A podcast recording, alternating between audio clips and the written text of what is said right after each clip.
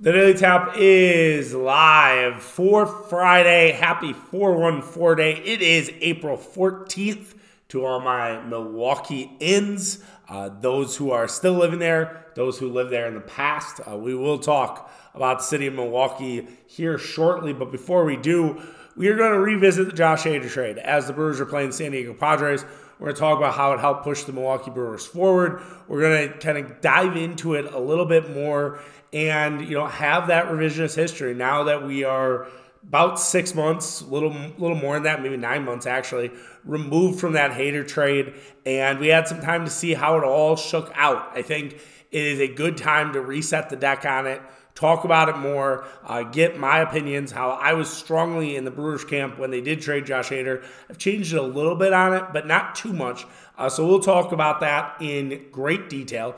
Uh, we will move on to talking about Milwaukee sports. What do they look like for the next three to five years?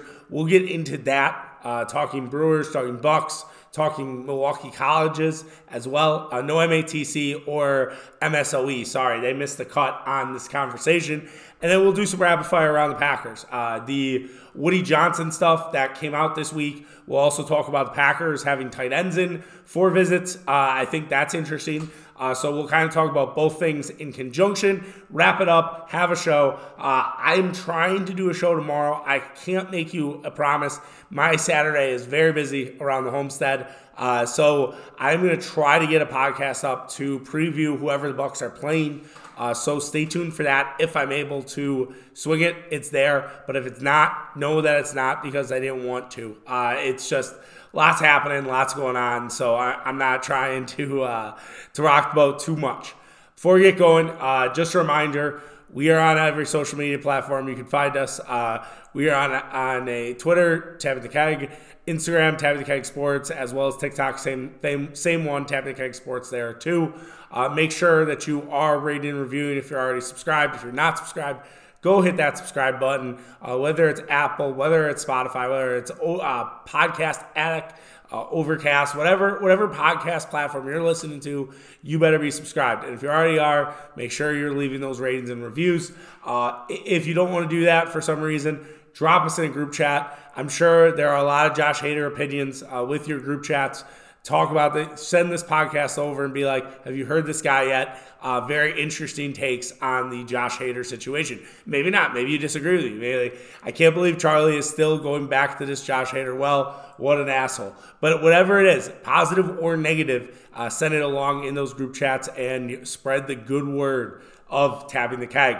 All right, let's waste no more time. Let's talk about Josh Hader and the Milwaukee Brewers. So the Milwaukee Brewers faced off against Josh Hader yesterday for the first time ever. Uh, Josh Hader came in in a 3-3 ball game after Matt Bush did Matt Bush things and gave up a two-run uh, game-tying home run to Trent Grisham, also another former Brewer as Josh Hader faced his former team, he did pretty well. Uh, he struck out Joey Wiemer. Uh, he was able to get Christian Yelich to fly out. He also was able to get, I forget who the first guy up, oh, that's bad, bad on me, but was able to also, I think it might have been Brosseau. Uh, was, no, because Wiemer bat for Brosseau. It doesn't matter. He got him to fly out as well. So Josh Hader went one, two, three.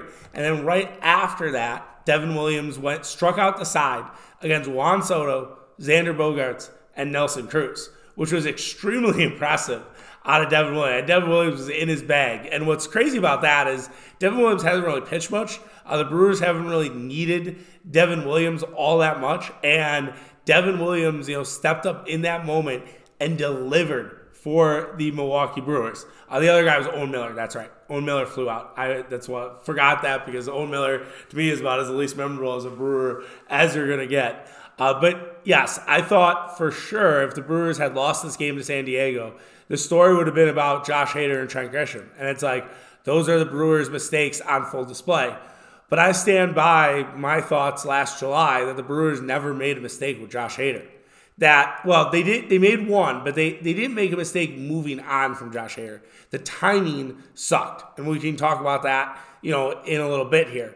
But the Brewers moving on from Josh Hader let them spark a new era of Brewer baseball. And I think every, the returns have been good so far. The Brewers are 9 and 4. The Brewers have influxed a bunch of young talent into this roster. The Brewers have remade their bullpen building around Devin Williams. The Brewers knew that Devin Williams was ready to be a closer in the big leagues and be one of the best. Remember, Devin Williams was an all star for being an eighth inning man, which is very rare. You do not see that often. And Devin Williams was that good in the eighth eighth man in the setup rotation.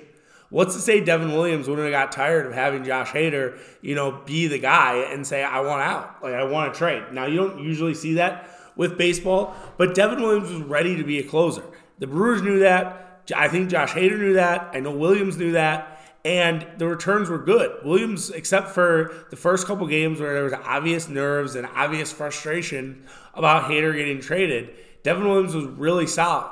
And the Brewers, in a way, let Devin Williams sort of get comfortable in the role down the stretch so it wasn't starting a brand new season and saying, here are the keys to the car. Devin Williams already got to test drive the car early.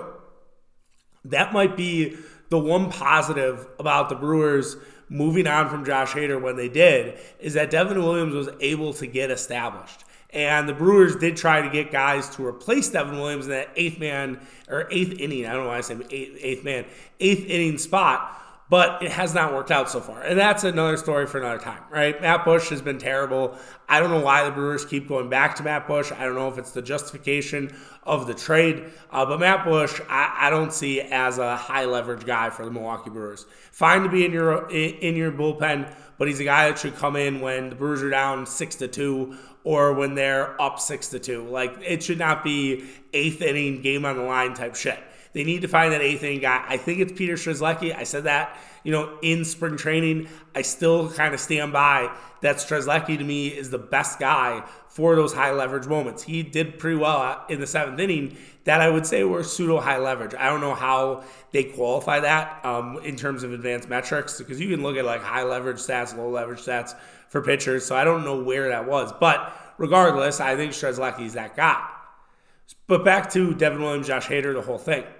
So Devin Williams, yeah, got to test drive that car, and and it, it really I think has kind of led to this start of this year that he's looked dominant. Like he's had no problems so far this year. He's kind of been on easy street, which is really really solid. And that moment with Soto, Bogaerts, and Cruz, I would say is one of the top Brewer moments of April so far because it looked like it was trending in the wrong direction. Like it looked like this game was going to be one the Brewers lose. It would be their third loss in four days. Uh, it would be a one and three start to a road trip. And Devin Williams came in, struck out Juan Soto. Juan Soto he doesn't strike out, remember. And he struck out twice against the Brewers. And then they strike out Xander Bogaerts, who's hotter than the fucking sun, and then strike out Nelson Cruz. That set the tone right there. That set the tone for the extra innings. Brewers then get a, run in the extra innings, and Joel Payamps or Joel Payamps gets the save in the in the tenth inning, which that decision to go with Payamps was quite something. I'm not really a big Payamps guy. I guess Javy Guerra's down. Maybe they would have went with Javy Guerra, who's been pitching really well for the Brewers, uh, besides the one Cubs appearance. So, but still, Payamps got done. Brewers win. It's 2-2, and we can talk about Josh Hader in a more happy light. But I, I, just think the Brewers were stuck. I think the Brewers were stagnant, and the Brewers needed to shake things up a little bit. And trading Josh Hader was sort of that first step in the new era of Milwaukee Brewers baseball, which features Brice Turang, which features Garrett Mitchell, which features Devin Williams. I would consider Devin Williams part of that new era, even though he's been around for a long time. I still think Devin Williams is part of that new era. I would say Freddy Peralta is another guy who's similar thing. He's been around for a while, but he's part of the new era of Brewers baseball. Now, does that mean that the Brewers shouldn't re-sign Corbin Burnes and Brandon Woodruff because they're part of maybe the older establishment? And there's been a lot of conversation about the Brewers windows closing. No, I, I don't think so. I mean, I think the Brewers are going to have to choose, right? They're going to have to choose between Burnes and Woodruff. And I think Woodruff's consistent injuries. I know Mitch and I talked about yesterday. You can listen to it on Tapping the Keg, but you do have to. That does give you a, a slight bit of pause to give Woodruff money. Now, I think the contract might be cheaper. I think you can use, and I know this sounds kind of crass and kind of you know capitalistic, but you could use Woodruff's injuries as sort of leverage to say, hey, look, we don't think you're worth X amount of dollars because you kind of keep getting hurt, and and maybe that's part of it. And I, I do think Brandon Woodruff likes being here. I think he he likes being a leader of this team. I consider him one. So I do think it's more likely that Brandon Woodruff's back than it is Corbin Burnes. But I do think you have to make sure you're not giving him six years at, at age 30, even though these pitchers are showing they can pitch for a very long time. You know, Scherzer's still doing his thing.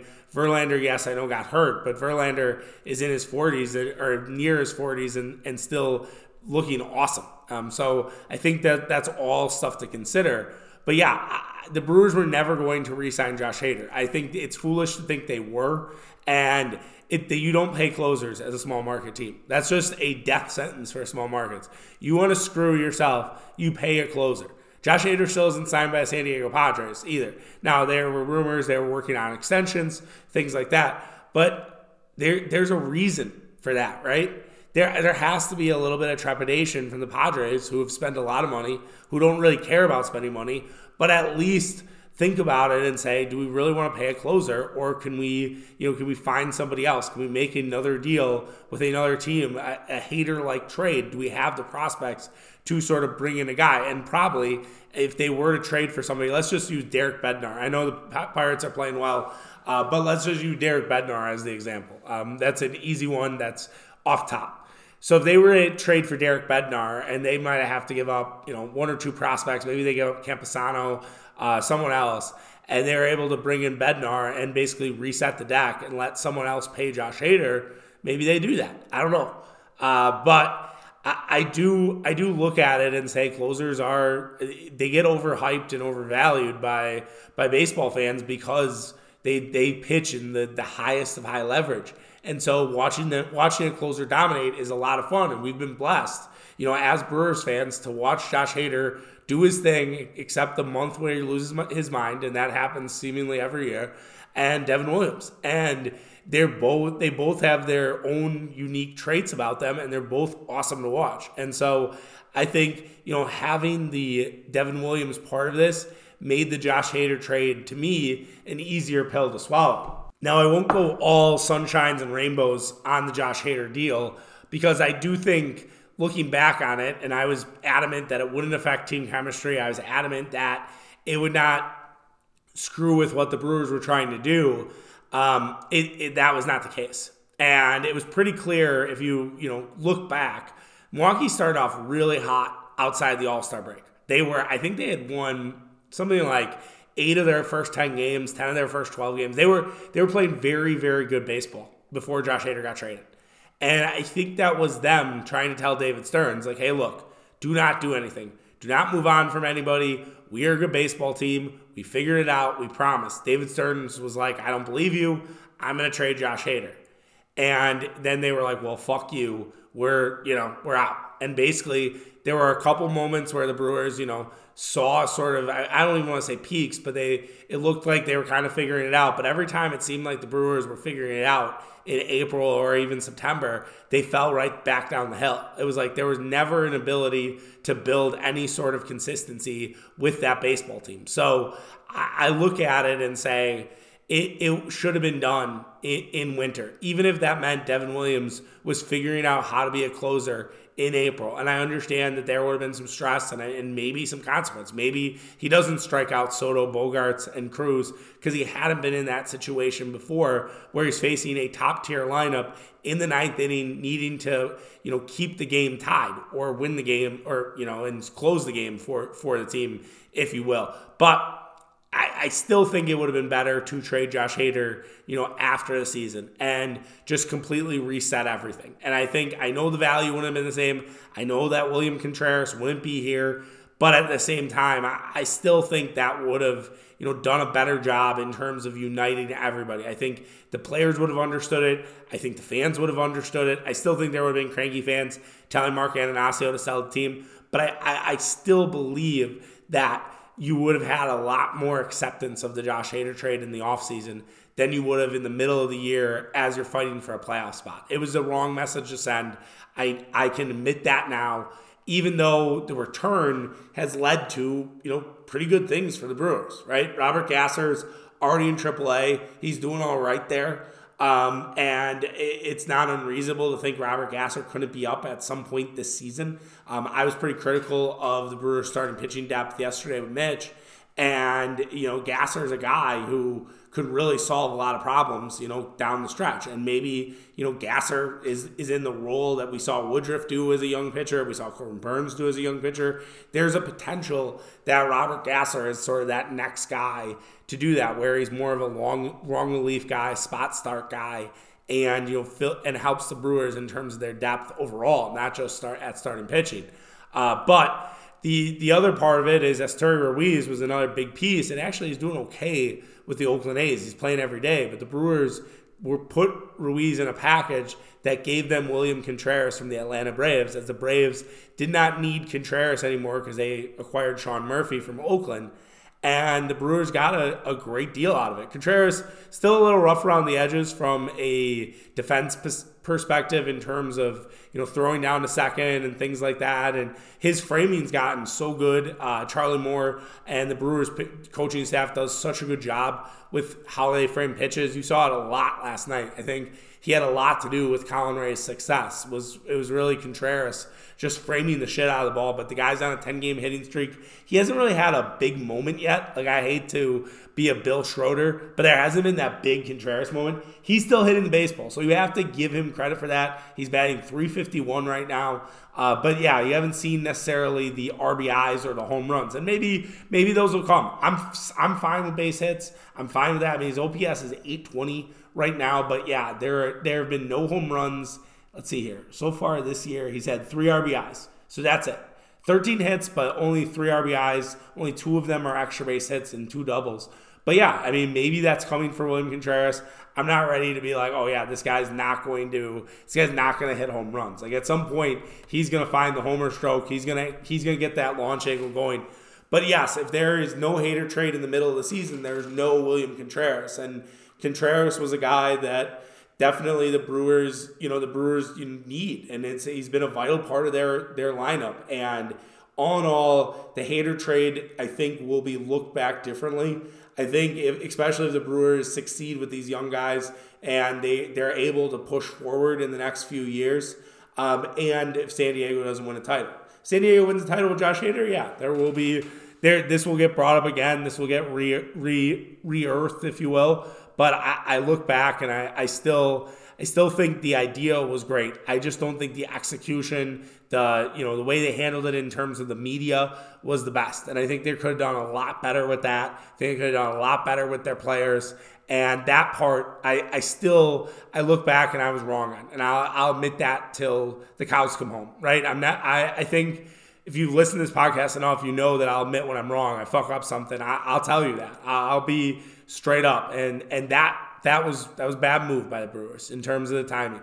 But the return led to great things. And so I, I do have to keep that in mind because if Gasser's ended up in your rotation next year and Contreras is an all star in a couple years, you look back at that and you say, all right, that's part of the return. Like the Contreras part, I think is the one that you have to you have to remember with this this Hader deal is if it's not for the Hader deal, you don't have, you don't have a, a middle of the order guy right now.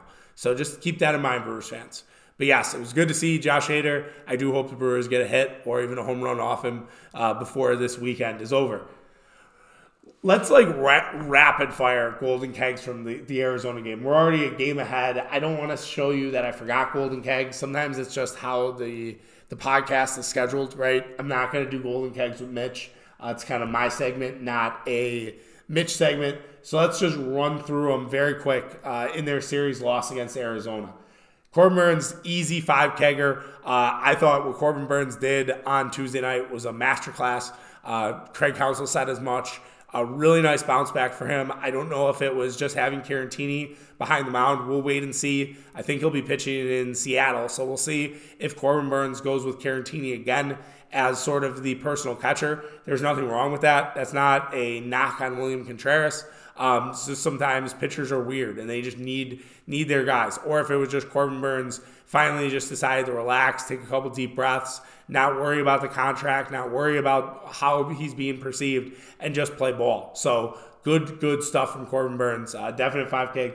Mike Brosseau, four kegs. He kept it up on Thursday night with a home run in San Diego, too. But Mike Brosseau is red hot. Uh, he's playing really good baseball. He had three RBIs in the win against the Arizona Diamondbacks on Tuesday. He also contributed in the loss. Uh, I just, I really like what I've been seeing out of Mike Brosseau recently. Um, I don't know if it's a guy that you can say, all right, he's going to play, he should play every day or he should be an everyday guy. But yeah, it's the returns have been solid uh, for Mikey B, and I think he's going to continue to see minutes. I know, or minutes.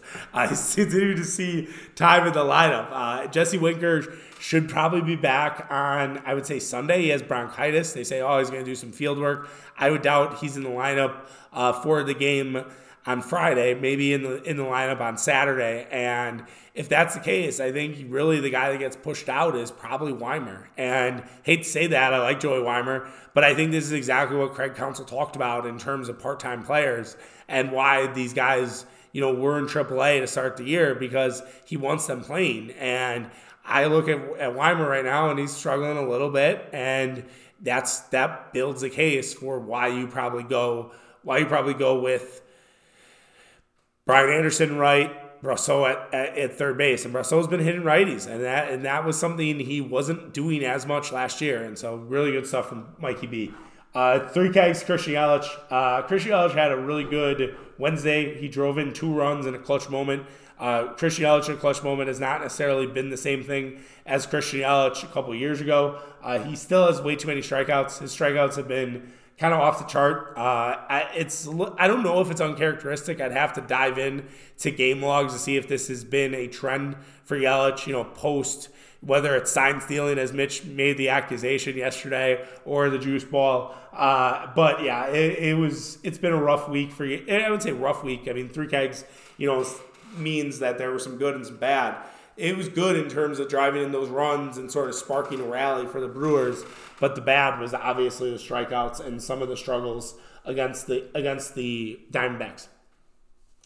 Two kegs to Janson Junk. Uh, Janson Junk probably would have got one keg if not for our umpire on Monday. But Janson Junk's just not a big league pitcher. I'm um, sorry. Uh, Janson Junk was, you know, had these struggles with the Angels last year, and they continue. Uh, you know, some guys can really pitch in AAA, look good in AAA, and then they when they go to the big leagues, they shit their pants. We call it the quad A. We could also call it the Mat Gamel syndrome. We could call it the Castanera syndrome.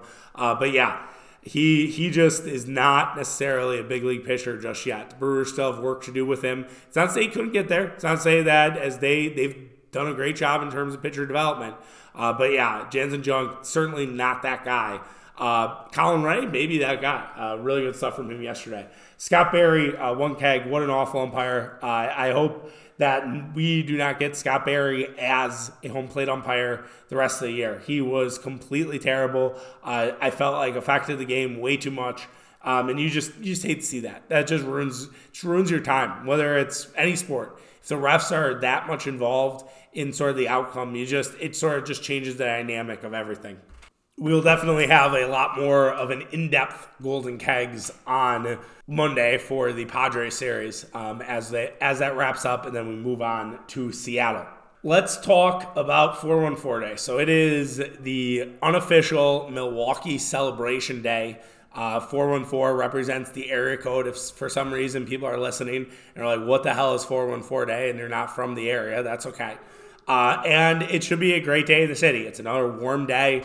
Um, big, big Morgan Wallen concert. I can imagine that thing is going to be a utter shit show. Um, I, with the tailgating, country concerts are all about just drinking. You know, Shannon talked about it on Keg Jams uh, the other day. Uh, so it, it, will be a party uh, today for that stuff for 414 day. Uh, just the, it's a good day to be in the city. I will admit, being out in the burbs now, I will have definite FOMO uh, about not being around and not just being able to walk over to Brady because I think Brady will be on fire tonight uh, and be a good night to hang out at the Nomad patio, watch watch the Brewers game, and then walk home after the game is over. That to me, that would be an ideal Friday night. uh, for your boy. But instead, uh, he's he's in the burbs. I'm, I am making a big stake. I'm making a big stake.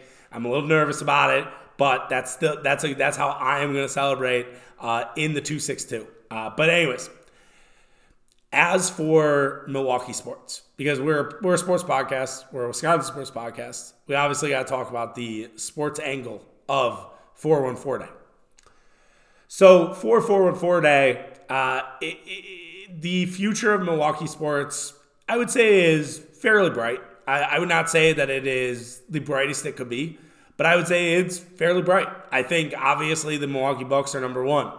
People are wondering, are we embarking on another Bucks championship run? It's possible. Uh, the Milwaukee Bucks. I don't know if they're the prohibited betting favorite. I haven't looked at that, but I do. I would assume they are very close to it.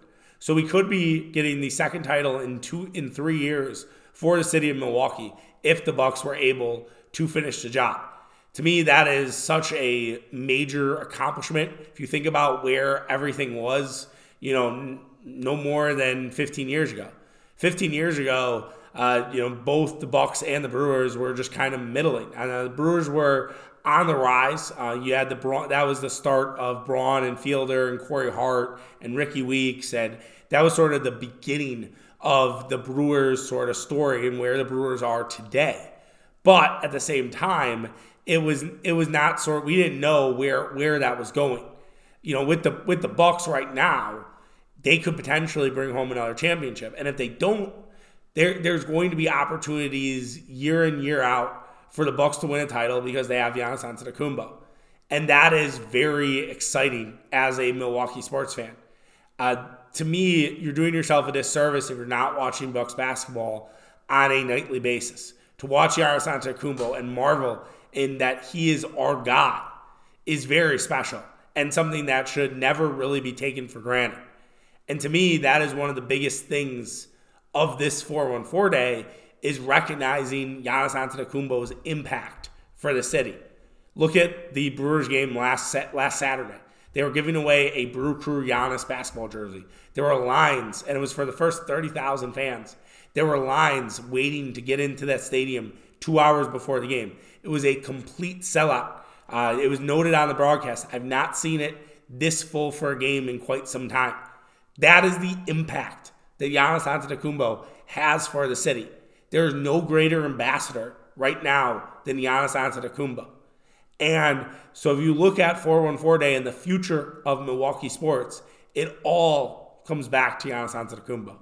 And how many titles can he bring to the city of Milwaukee? Now, you've heard me say this before, and I, will I'll bear it repeating. It's really fucking hard to win a title. It's really hard to win a championship. So I'm not going to act like a spoiled brat if the Bucks can't bring it home right? I, I will obviously be critical. You can't just you know, head in the sand be like, well, you know, this, this, and this happened, and if it didn't, you know, the Bucks would have won. You know, we have to obviously be, we have to critique, especially even if it's Giannis. That's the reason the Bucks lose. But at the same time, we can use the foresight to at least acknowledge that, yeah, it's hard. It's hard to win these. It's hard to get these done. But I think the hope for the future in Milwaukee is that the Bucks don't end up like the Green Bay Packers that the Bucks do not have one title for all of Giannis's career. That to me would be worst case scenario for the next five to six years for the city of Milwaukee. If Giannis only has one. Now, could it happen? Sure. Absolutely. It's definitely on the table. But that would be that would honestly be as depressing as it gets. Giannis leaving would be right right there too. Just understanding the impact that Antetokounmpo has here. I don't think he's leaving, uh, but you never know things change, right? And so yes, we'll we'll see. I'm very excited for the start of Bucks playoffs uh, here on Sunday. Like I said at the Open, we're gonna try to do a playoff preview for the the series itself. We did a larger one with both Mitch and Shannon. You can go listen to those. Uh, that could basically fill up your workday. That's like three hours of, of podcasts. So make sure you're checking those out. Uh, but yes, I will. We'll see what happens. But yeah, the future is definitely bright for the Bucks. Future is also bright for the Brewers, right? The Brewers are starting off hot. We'll see where this goes. Uh, Ken Rosenthal, you know, had a weird column last week where he said, "Oh, the Brewer, everyone expected the Brewers to it be a sell-off and the Brewers to sort of you know rebuild essentially." And Mark Attanasio has been very, you know, adamant that the Brewers aren't going to rebuild, that they're going to keep trying to be a consistent winner.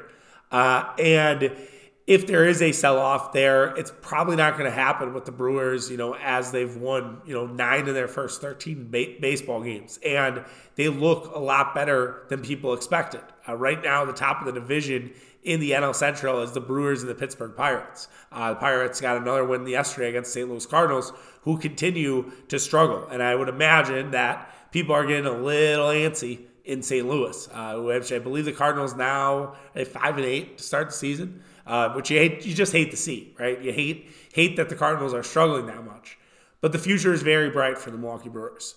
You could make the case, and I, I want to do this topic in a larger sense, so I'm not going to go too much into is this the next generation of Braun, Fielder, Weeks, you know, etc. Because it, it certainly feels that way. It certainly feels like this is the new era of Brewers baseball. And with Wiemer, with Mitchell, with Turang, uh, Sal Frelick ready and waiting, you know, in the in the minors. Jackson Chourio, you knocking on the door, right? Like those, those are going, those guys are going to be the next era of Brewer baseball, and it's very exciting to think about that because there's a lot of potential there, and there's a lot of potential for the Brewers to be good. And it could be a situation similarly to what we saw, you know, in 2011, where you make key trades and you trade some of your farm system to get a Zack Greinke level player, a Cy Young level player, you know, to sort of anchor your your rotation if you can't resign Brandon Woodruff and you can't resign Corbin Burnes. Um, and you're probably not going to sign both, and we'll, we'll know that we'll have to move on from one of those guys. Hopefully, we're not moving on from both. I think that would be that would definitely dim the dim the lights a little bit. Same if you weren't able to bring back Willie Adames, who clearly wants to be here. I think the challenge for Willie Adames is he wants to be here, but his agent's telling him, "Look, man, get a lot more money. Do you see what Carlos Correa made and he was hurt? Do you see what Lindor made a couple years ago? Do you see what Xander Bogaerts made? Like it's it Trea Turner. It's really hard probably for Willie Adames, and I think Willie Adames is a step below some of those guys. But still, to look at it and say, all right I, I want to stay here. I like it here. But I also, you also like money. You also have to cash out. I'm not going to blame that on anybody. But even if all three of those guys don't come back, I still think the Brewers have a bright future. And it's really hard to win a title as a small market. We've talked about it. We've went through the numbers. Uh, but I, I don't think it's out of it's out of the question that the Brewers can't find their way to a World Series. I think it's way too early to talk about it for this year. Um, I think that's a conversation where the Brewers are still, you know, going at the clip they are in middle of June. Yeah, let's have that conversation. Let's that topic is will be there, but we don't know that just yet. But still, it's a it's still a pretty good time to be a Brewers fan, and I I, I would say to those who might have bounced out because of their frustration at Mark Attanasio, get back in. It's okay.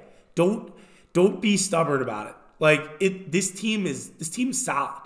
And I know there's a lot of questions about funding this team and the tax stuff and the public money and that could be a significant issue and that could be something that becomes a, bit of a problem as the years go on, but I'm not going to I'm not going to freak out about that because that's there there's way too much stuff that we don't know about and the deals that could happen and what's needed, what's not.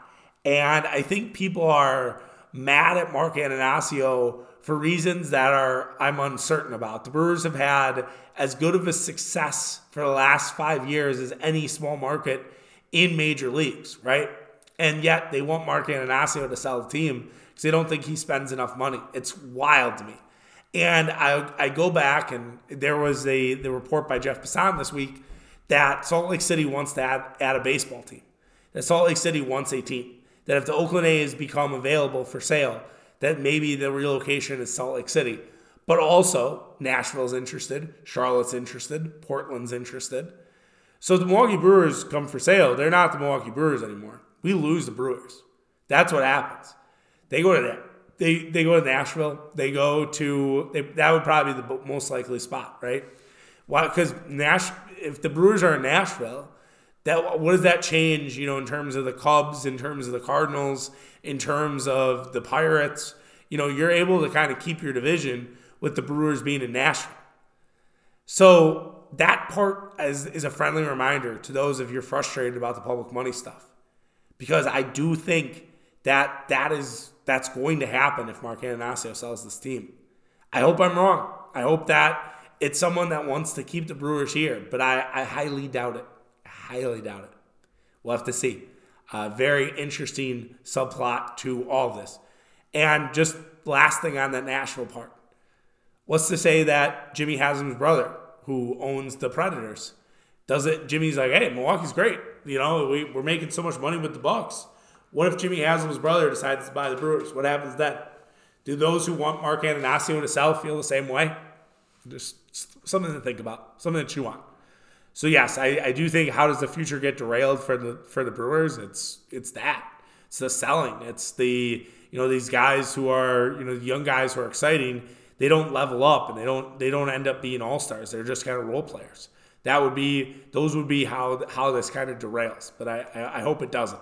As for college, quickly, uh, I think Marquette can win a title. I, I don't know when and how, uh, but I do think that Shaka Smart wants to win one. Uh, if you looked at his quotes uh, for the postseason banquet, he made it seem like that was on the table and possible and not something that is a pipe dream. And I think after seeing what UConn did, you can get ready and be tournament ready playing in this Big East. And as this Big East is only going to get better.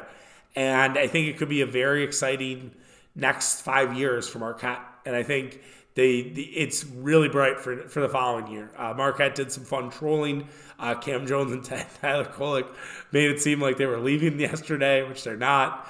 Uh, I don't know really how they did that. That's probably just college kids fucking around, uh, having a few beers, and they're like, hey, should we just troll the fan base? Uh, but yeah, I, I think the future is really, really bright for Marquette. I also think it's bright for UWM. Like UWM, Bart Lundy stayed. Uh, BJ Freeman didn't go to the transfer portal. You know, UWM could certainly be a tournament team next year and win the Horizon. There, I don't know, can't give you like deep dive on the Horizon, but I'd assume that UWM is going to be around the favorites. So that is a very solid step for the, for the UWM Panthers, and they could be back in the tournament sooner rather than later. Now, obviously, keeping guys, keeping coaches is harder at that level, but you never know, right? Maybe this is somewhere that Bart Lundy loves and Bart Lundy wants to build Panther basketball into a powerhouse. I think there's always that area of opportunity, right? Now, uh, you'd have, it'd be a long way to go, and the horizon might not be the league to do it, but you never know. Never know what people's dreams are. Uh, and we'll, we'll just sort of have to see.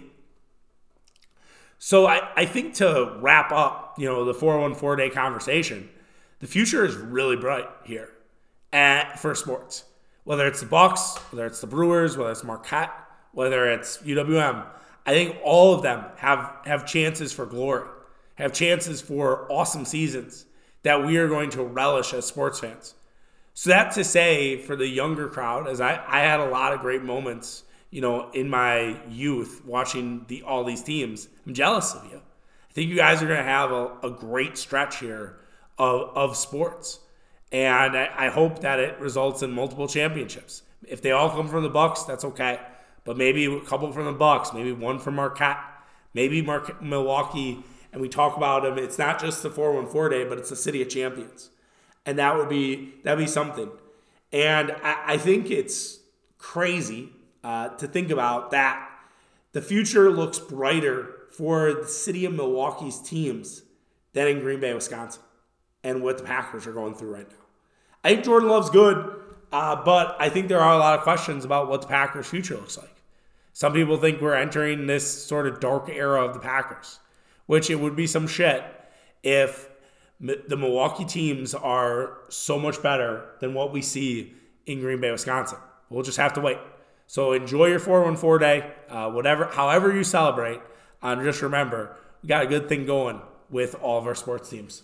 All right, let's wrap up the show with a little bit of Packer rapid fire. Uh, the Packers are getting closer to the draft. Uh, by this time in two weeks, we will know exactly who the Green Bay Packers selected uh, in the first round of the NFL draft.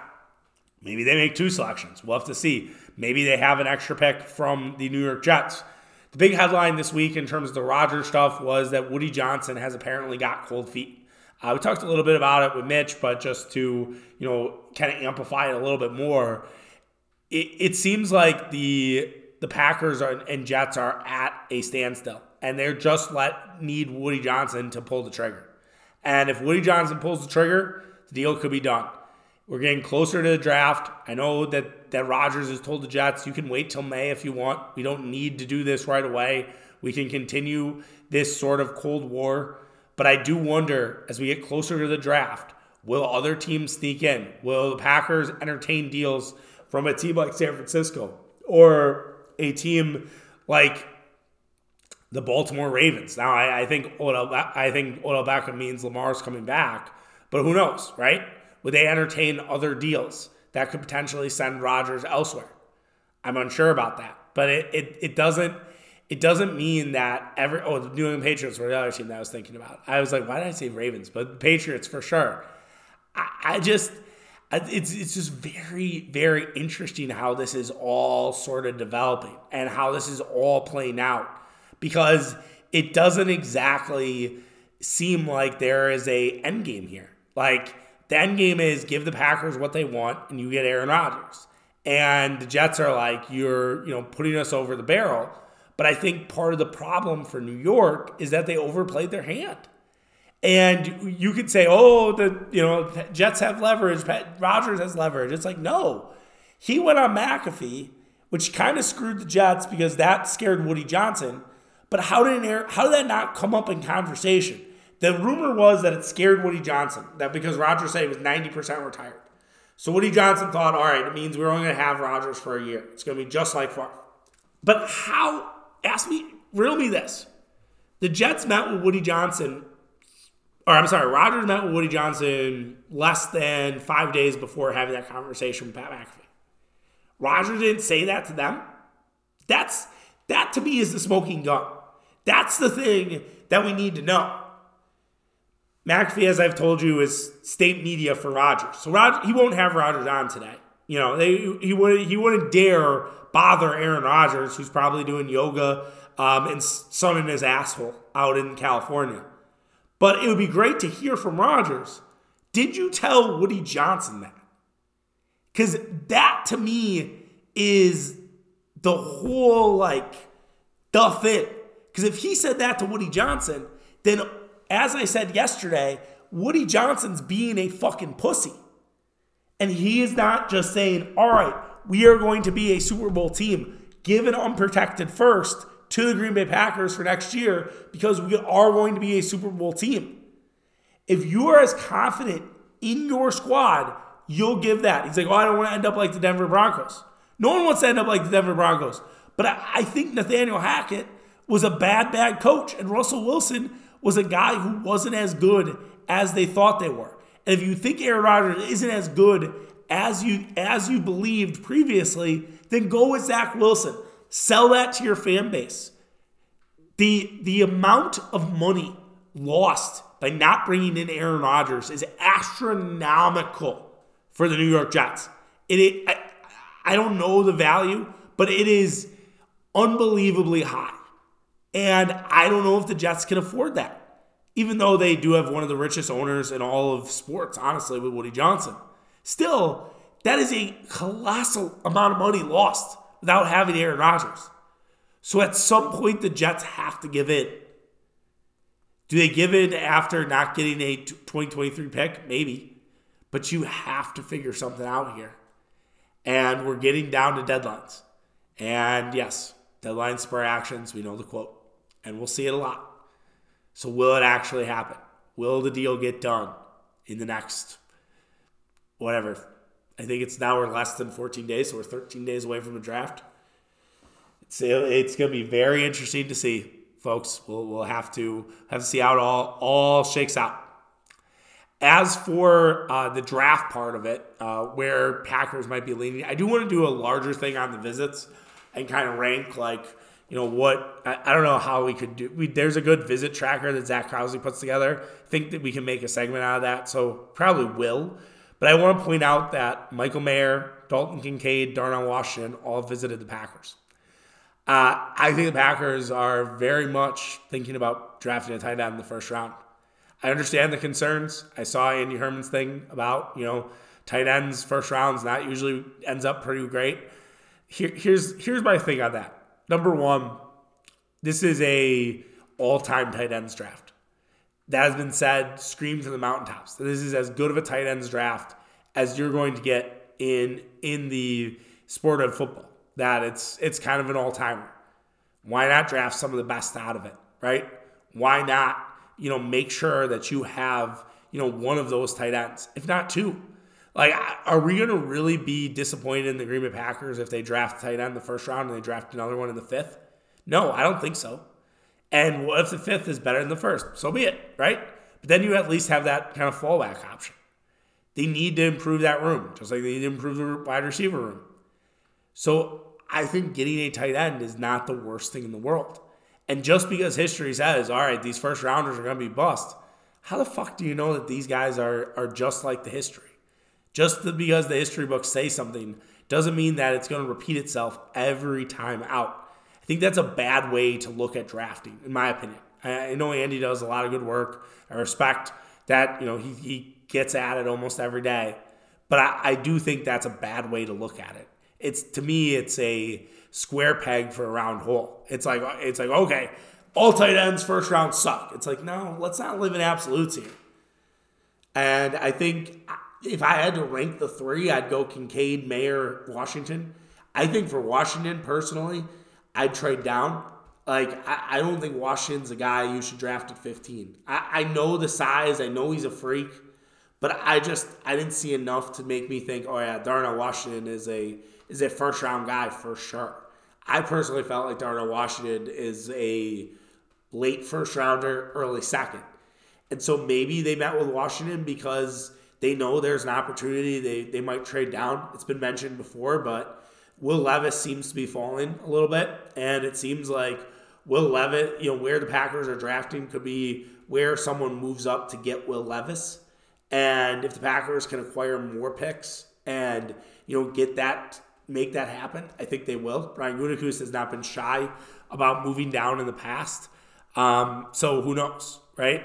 And I think that's certainly on the table. Maybe Hendon Hooker as well, uh, which to me is wild that Hendon Hooker is going to get a first round pick. Like he's fucking 25. He's off an ACL tear. Like I don't know. I, I don't get it. Like I know he's a smart, savvy guy.